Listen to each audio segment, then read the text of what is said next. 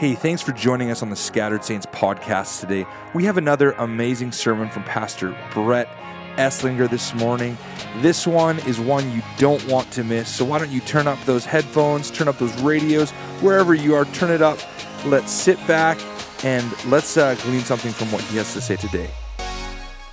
All right, we're jumping in. This is Genesis chapter 35. Now, I'm going to attempt to move through 14 verses. My guess, and, and maybe we need a running tab, I don't know. Uh, my guess is maybe I'll get through five. Uh, but we're gonna we're gonna make a great attempt to move through. We're looking at a character by the name of Jacob.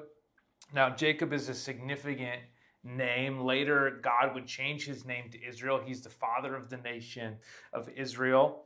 Uh, God used him in an incredible way. Now, now Jacob, his original name means deceiver. He, you know, his that was a little bit of his character, especially in these times. Your name carried such a significant weight because it would speak to your character, and, and truly, he lived up to that. Uh, we want to look at Genesis 35. We're going to dive into it. We're going to look at the origin story, and then we're gonna we're gonna pull some principles out for today. This is Genesis 35, verse 1. Uh, God said to Jacob, Arise, go up to Bethel and dwell there, make an altar to the God who appeared to you when you fled from your brother Esau. So Bethel is a significant place. It's actually a significant place in Jacob's life. Uh, life uh, it used to be called uh, Luz, L U Z. So I think Bethel's an upgrade, and, and Bethel simply means in Hebrew, uh, house of God. So he says, Go to the house of God, arise, go up to Bethel, to the house of God, and dwell there. He's like, I want you to dwell there. I want you to stay there. Uh, there's this English word that's a great transla- uh, translation to that word that sometimes our language doesn't always capture the original language in Hebrew. And, and, it's this English word tarry, which means to linger in expectation. So he's not just saying go to Bethel, he's saying arise, get up right now, go to Bethel and linger there with expectation that God is about to do something. God's about to do something. And can I tell you, my friends, I believe God is about to do something right here, right now, online, around the world. I, you know, we got a testimony this week uh, of, of, a brother uh, in Australia. Somebody's watching, and this really spoke. Uh, we know that we have uh, friends that are watching from Finland, uh, from South America, from Slovenia, all around the world. Wherever you are, my friends, this is a moment. Linger in this moment with expectation. With expectation, we're going to linger here with expectation. Uh, I, I don't know about you. Do you ever have household tasks that just seem to take you forever to get done? Uh, for me, uh, that task was changing the outdoor lights on my house. I have two that are right above the garage door, one that's right above our main entrance, and I I, am not I'm not kidding you. It probably took me two years to change these lights. Two years to change these lights. Now they're high, they're up there. I'm like, how do I know what the right light bulb is? I had lots of excuses. I had lots of reasons why I couldn't fix these light bulbs. So it just took me a long time. You know, it, I noticed it in the fall. You know, it's getting darker out. They started to burn out. I'm like, I should probably change those. The the crazy thing, the rubber hit the road for me when like we host a new believers Bible study at our house, and it you know, in fall and in winter, it starts getting really dark. And we would send guests from our house out into the darkness to go to their car. And I'm like, man, I should really do something about that. But then I was like, you know what? I'm for it's uh, you know it just takes time. And then I was like, it's too cold. It's the middle of winter, and I was like, the ladder's slippery. That's not safe. You know, safety issue. And so I just like I just found every reason. And got into springtime. I'm like, well, you know what? Uh, you know, I, I should, the nights are getting longer. It's fine. We get into summertime. I'm like, too hot. Can't change There's always these. Just seems to be these things that take us a long time to get to. Why? Because we don't put a priority on them. They're not that important to us. We can actually find all kinds of things to, to jump in and, and, to, and to take a priority spot. Uh, you know, this past June, we lost my grandpa. And I sometimes find myself you know, wishing that we would have one more visit. And I mean, COVID put a wrench in that. Wishing that maybe there'd be one more phone call, one more meal, and sometimes the busyness of life or the pace of our life or the little details, sometimes the things that are important, they just kind of slip away, not because we meant to. It's the circumstance of life we get caught up in this wave. We get caught up and we let these important moments kind of slip out of our fingers. And that's where we find Jacob. Uh, if you have a Bible, we're going to turn over to Genesis chapter 28. Now, a little bit of backstory. Jacob is looking to find a wife. His father gave him some instructions on, on how to do that, where to go, who to marry, who not to marry. You know, these people are good people, these people aren't. Esau, his brother, who he's been at odds with for a long time, and Jacob literally just stole his birthright for a bowl of soup, which is kind of an amazing story that you might want to read in scripture, how we can kind of take what's right in front of us and trade our future for what's right in front of us. Uh, but Jacob, he's, he's on his way to find a wife, and he lies down and he has this experience, this dream in in some ways we can understand it uh, in theological terms it's called a nocturnal theophany where, where, where god shows up and so he has this moment and he sees this, it's called Jacob's ladder, and he sees, you know, the people moving up and down from heaven, the glory of God, what looks like a, a giant ladder. And he and he wakes up out of this spiritual moment as he's about to you know search for a wife and really getting his life started. Kind of a young man like defining moment. And jacob the wheeler and deal does dealer does what any wheeler and dealer does. He starts to he begins to bargain with god. He's like i'm going to make an agreement. Let's get this on in writing. I've had this moment. Let's lock this down. So this is genesis 28 we're going to start at verse 20 it says then jacob made a vow saying if god will be with me and will keep me in this way that i go and will give me bread to eat and clothing to wear, so that I come again to my father's house in peace. Then the Lord shall be my God, and this stone which I have set up for a pillar shall be God's house. And of all that you give me, I will give a tenth to you. Now, and maybe in Bible language, it doesn't sound so much like a wheel or a deal. But have you ever had that moment when you're about to step into an exam uh, in high school, and maybe you have this dream all the time where you didn't study, you didn't prepare, and you step in, and just before you go in, you've got you know your number two pencil sharpened up, ready to go, ready to fill out your multiple choice Scantron sheet. maybe I'm just dating myself. Maybe there is no Scantron anymore. I don't know. But you go in to do your multiple choice, and you say a simple prayer. You're like, Lord, please bring to my remembrance everything that I did not study, that I learned in my class. And God, if you get if you help me pass this exam, I will serve you for all the days of my life. And then I will give you a tenth of all the money that I earn. I'm just going to give it to you, God. I'm going to give it all to you. I'm going to serve you for all my days. Or maybe you are single and you're like, Lord, if I could just date that person. If you could just give me that relationship, we, we're going to make beautiful babies together and serve you all the days of our lives. And the truth is, God's like, I maybe have a different plan, and a few years later, you're like, thank God that didn't work out. Uh, but you you wheel and deal with God. God, if you do this for me, I will do this for you, and that's what Jacob did. If you if you take care of me, if you feed me, if you clothe me, then I'll be your God. It wasn't relational; it was transactional.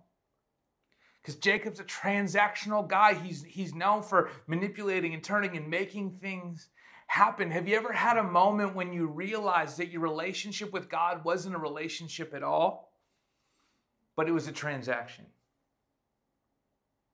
What can I get? God, what can you give me? And if you give me the good things, I'm going to give you some of it back. Now, Jacob makes this agreement. This is this moment where this place becomes Bethel. We fast forward a number of chapters to Genesis 35. And this God moment happens. God said to Jacob, Arise, go up to Bethel and dwell there. Make an altar there to the God who appeared to you when you fled from your brother Esau. It's been a long time. 10 years had passed. A long time had passed since Jacob had been there. You know, just things got in the way. Families got started. Business was to be done. Deals were to be done. Things lingered. Things got in the way. This person who had an experience with God where all of heavens opened up. You know, sometimes we're like, I just wish God would show up to me in a really like significant way. And I think that would change everything. I just don't know if that's necessarily true you know, the book of Romans. Let's go to the book of Romans. This is um, Romans chapter 15. Uh, we're going to look at verse 4 For whatever was written in former days was written for our instruction, that through endurance and through the encouragement of scriptures, we might have hope. We find endurance and we find encouragement through the scriptures. That's where we get hope. I love it in the New King James Version. It says it like this For whatever things were written before were written for our learning, that we, through the patience and comfort of the scriptures, might have hope. So when we turn it back and we go back to the book here of uh, Genesis, we begin to dive in to these scriptures, what we understand is that the Old Testament is, is there to help us learn. We learn because we, we see the different life experiences that people have gone through. We see the way that they interact with God, to see the, see the way we connect with God. And, and we begin to learn that, number one, these are people, these are humans. And then we learn that there's, there's patterns within humanity. Now, what's incredible, uh, if you look at Romans 15, verse 4 in the New King James Version, it says that. Uh, through our patience and comfort of the scriptures, we might have hope. Through the patience and comfort of the scriptures, my friends, can I tell you that you only need comfort when you're in the midst of the uncomfortable? you only need comfort when you're in a place of pain. You only need comfort when you're, you, things are not okay and there's just this, this grating. We turn to the scripture and we find comfort. Why? Because we know that if God could be there for Jacob, Jacob was a swindler and a deceiver, and, and, and, he was always manipulating. If God could be there for him, then maybe he could be there for me in the, in the moment of my worst pain. We find hope when we know that there's comfort available, that even in the midst of my pain, I'm going to make it through because if they made it, I can make it. Did you notice the other thing that we find? We find patience as you begin to unpack biblical narratives, you understand that in the Bible there's large gaps of time that unfold. We begin to understand that, you know, if I'm not dead, I'm not done. I should say, if I'm not dead, God's not done. That we're on this incredible journey. And when we go to the scripture, we go to God's word, we can actually find hope through patience, meaning I just need to follow Jesus. Come on, you know this one. We just need to follow him one step at a time. He's going to lead us, he's going to guide us. These stories, these accounts, these records are for our learning.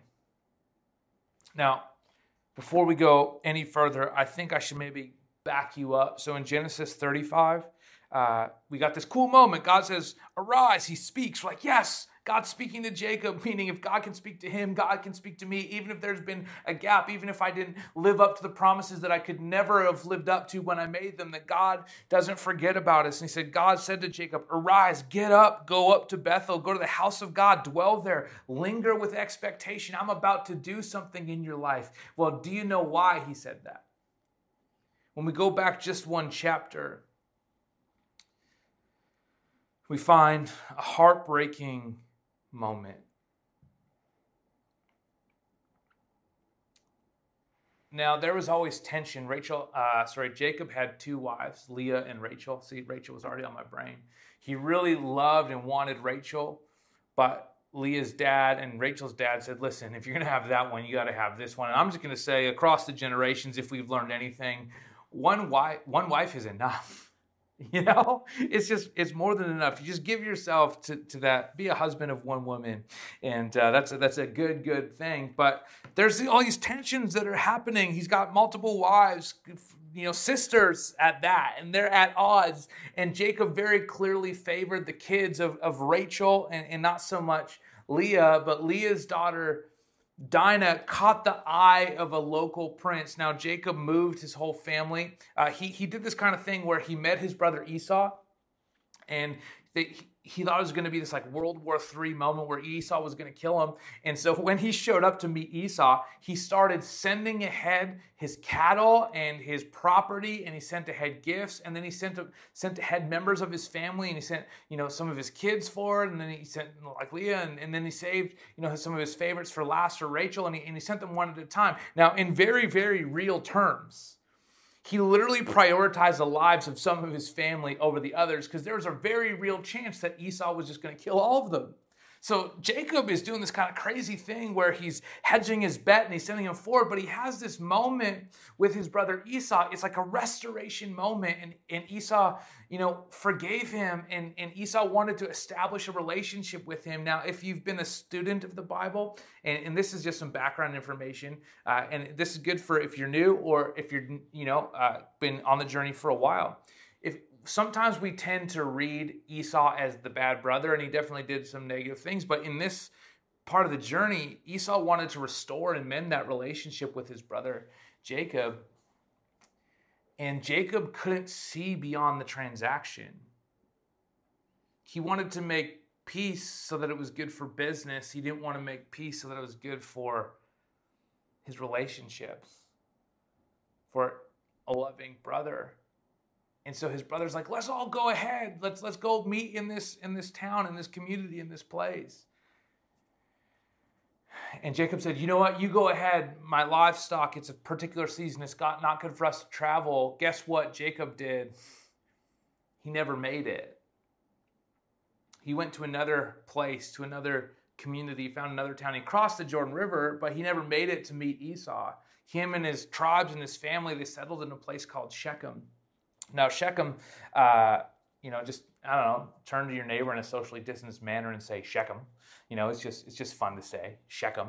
Uh, but in Hebrew, Shechem means peace or peaceful, and that's where Jacob decided to settle. He decided to settle in Shechem. And what I find really interesting about that is Jacob was supposed to return home. He was supposed to go with his brother. Eventually, you know, he was at some point in his journey, he was supposed to return to Bethel, to the house of God. But he found another place. You know, grass is always greener. And he found this place called Shechem that represented for him peace and represented for him a place that was peaceful where he could find comfort or he could find relief. But what we find is Jacob found comfort or he found relief uh, in his own plan instead of in the plans and purposes of God. And so they settle in this town, and, and a young uh, uh, prince of this area, he, his dad would kind of ruled the area. His name was also Shechem, and you think that's weird until you realize that you named your kid after a city like I did. And then you're like, oh, I guess it's not all that weird. And his name was also Shechem. And he saw Leah's daughter, Dinah, Jacob's daughter as well, and he saw her and he loved her. He says, My soul is connected to her. And uh, I mean, I think this right now is kind of a, a trigger warning. Uh, just, you know, throwing that out there. Uh, maybe earmuffs time. Uh, Shechem took this 14 to 16 year old girl without her consent, and, you know, things weren't good.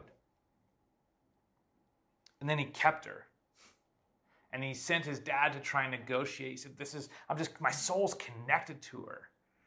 I want her as my wife. And Jacob was like, Whoa, whoa, he's just reeling. And his sons were so angry. They do this to our sister, and you want to make a deal? Dinah's brothers concocted what I think is probably one of the most genius plans that we, we've ever seen. They said, You can marry our sister, but what you're going to have to do is like, we're, you know, we're Israelites and we're all circumcised, so you're all going to have to be circumcised. And then if we do that, then we can all intermarry and we can all be one happy family here in the peaceful land of Shechem. And so they take this deal back and they kind of evaluate it. Now, these are all adult males, and they go, yeah, that sounds like a great deal. Let's let's do that. So the adult males uh, circumcise themselves. They're in all of them, the entire town, the entire community. Anyone who's an eligible eligible bachelor is like, yeah, sounds like a great deal. Now these must have been some beautiful daughters that Jacob had, and they're like, let's do this. And when they were, the Bible says, while they were still sore, so they're in recovery mode. Jacob's sons go in and kill every single one of them because they can't fight back. Because let's be honest, they're sore. And Jacob goes, What are you doing? He says, You've brought trouble on me by making me stink to the inhabitants of the land. The Canaanites and the Perizzites, my numbers are few, and if they gather themselves against me and attack me, I shall be destroyed, both I and my household. But they said, Should he treat our sister like a prostitute? That's the end of chapter 34. We get to 35, verse 1, and in this crisis moment, God shows up and says, Arise Go to Bethel, go to the house of God, come and linger with expectation to meet me in my house so that I can do something in your life and in your family's life. Isn't it interesting that the very thing that Jacob thought was going to bring him peace, this Shechem, this peaceful place, was ultimately the thing that brought him pain?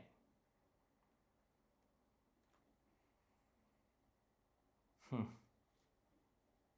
When I think about that, for me? How many times have I settled for the thing that I thought was going to bring me peace? My thing. And I wonder how many times, instead of finding peace or something that is peaceful, that it actually brought us pain. Picking it up in Genesis chapter 35, verse 2 we'll just continue one more verse. Remember, I said I'm going to kind of move through chapter 35. Uh, going to try and get through 14 verses, probably not going to get there. Verse 2 says So Jacob said to his household and to all who are with him, Put away the foreign gods that are among you and purify yourselves and change your garments. Then let us arise and go up to Bethel so that I might. So that I may make there an altar to the God who answers me in the day of my distress and has been with me wherever I have gone. So they gave to Jacob all the foreign gods that they had and the rings that were in their ears. Jacob hid them under the terebinth tree that was near Shechem. And as they journeyed, a terror from God fell upon the cities that were around them, so that they did not pursue the sons of Jacob. So God says, Hey, come here, come to this place, come and meet me. And I don't know if you, you picked this up, but in verses 2 and 3, it's focusing on this idea put away the foreign gods that are among you and purify yourselves. Over time, the traditions of the regions where they lived begin to creep into their worship. They begin to pick up foreign gods. In fact, what we, what we discover in scripture earlier is that Rachel actually stole some from her dad and she brought them with her even though they were trying to worship the one true God, she couldn't let go of those things that brought her comfort and peace as she started her next journey. Maybe we could think about it like this What are you holding on to from your past that's holding you back from your future?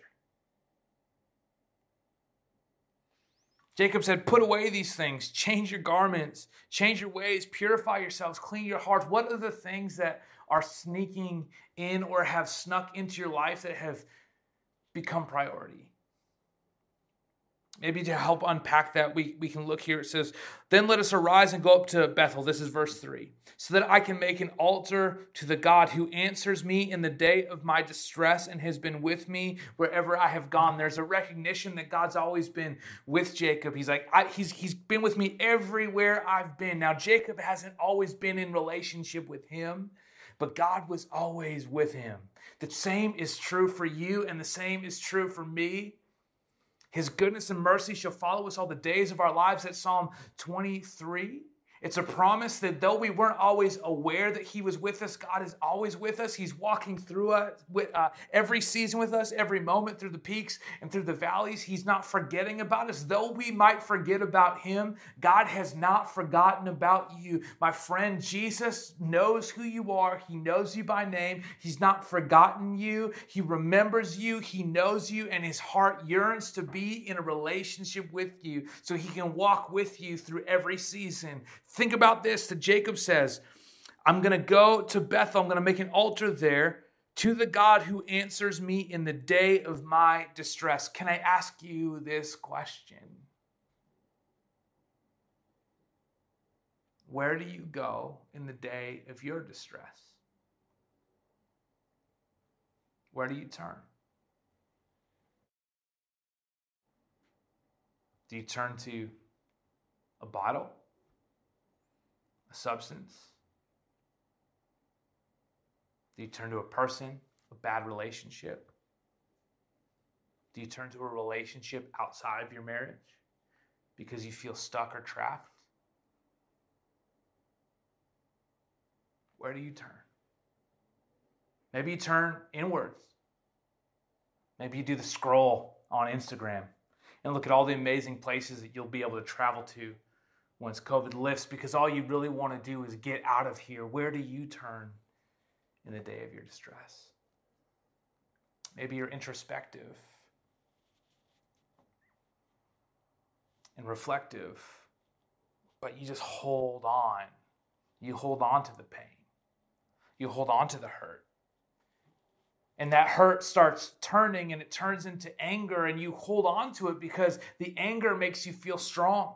It makes you feel powerful. It makes you feel like it makes you feel like anything, nothing's gonna hurt you again. Maybe you look inside and you just hold on and you say, I feel strength in my anger and I don't wanna let go of it. But my friend, the book of Hebrews tells us that eventually that anger will turn into the root of bitterness. And it's going to not only destroy your life, but it's going to destroy the lives of those who are around you. Where do you go in the day of your distress? Where do you go when you're hurting? My friends, maybe we can learn this from Jacob. This is all for our learning. In the midst of our pain, in the midst of our distress, in the midst of not where, knowing where to go, we can always turn to Jesus. He wants to be with you. Now, did you notice this in verse 5? And as they journeyed, a terror from God fell upon the cities that were around them, so that they did not pursue the sons of Jacob. When you're journeying towards Jesus, there is a grace that can come that will help you move from season to season of protection on you and on your family as you move towards the good things that God has for you. Maybe you feel like there's no way out. Maybe you feel stuck. Maybe you feel trapped. I can tell you, my friends, Jesus is making a way where there is no way. So maybe I'll ask you again what are you holding on to from your past that's holding you back from your future?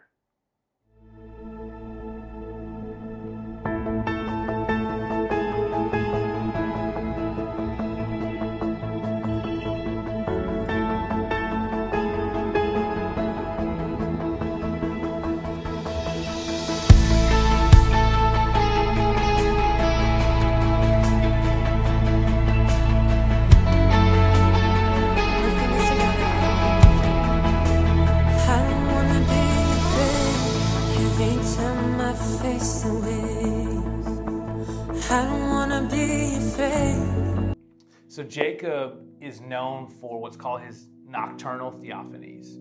Uh, there, he had these two moments where he had incredible encounters with God in the middle of the night. And there's another word, it's also called Christophany. He, Jacob had this moment where he wrestled, wrestled with God, where this is a moment where Jesus shows up in the Old Testament.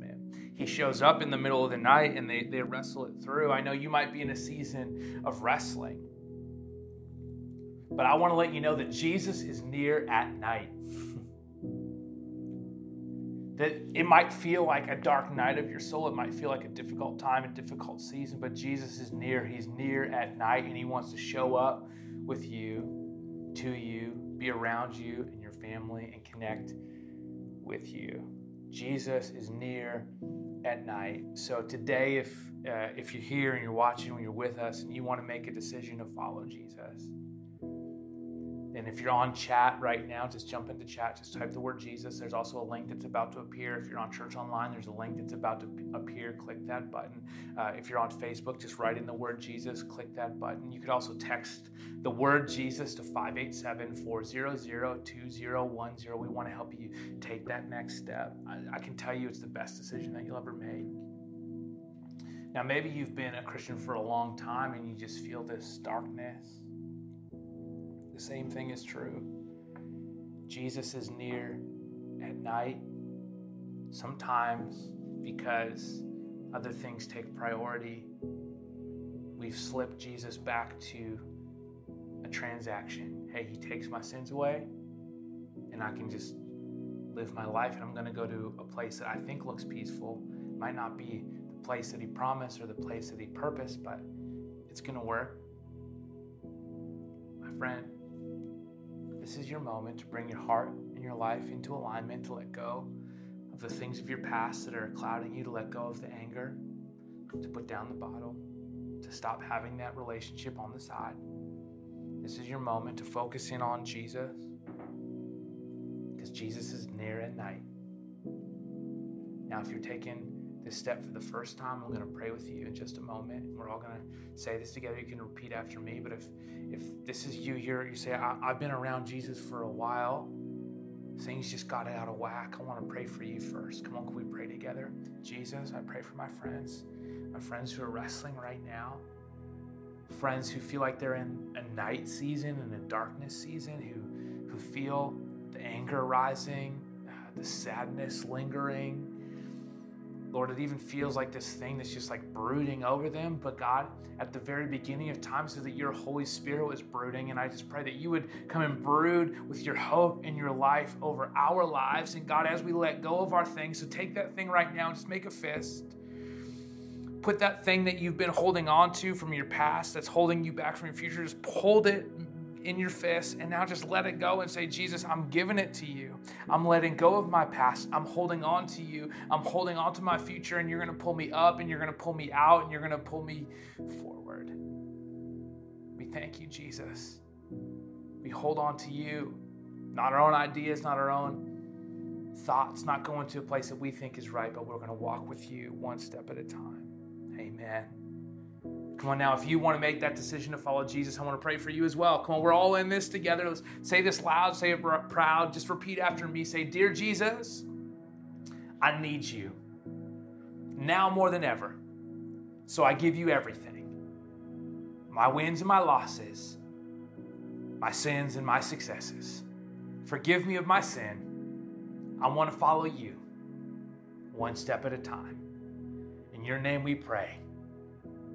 Amen. Amen. Come on, from house to house, from home to home, all across the Edmonton area, all across Canada, all across North America, across the globe, from house to house, country to country. Come on, let's lift up a shout, clap your hands. You're making the best decision that you could ever make. Don't forget, you could text the word Jesus to 587 400 2010. We want to take that next step with you. This is the best decision that you could have ever made. Hey, thanks for joining us today. My name's Seb, and you're listening to the Scattered Saints podcast. You can hear our podcast every single week at the same place, wherever you get your podcasts. Uh, continue downloading and listening to them. Thank you for joining us today. Hey, if you'd like to meet us in person, if you'd like to come to church in person, you can head to scatteredsaints.ca and you can find out more information about our various locations there. We would love to see you. We would love to meet you. And hey, if you do come in person, why don't you say, I heard your podcast and I just wanted to see what you looked like. Thanks for joining us today on Scattered Saints Podcast. We'll see you next time.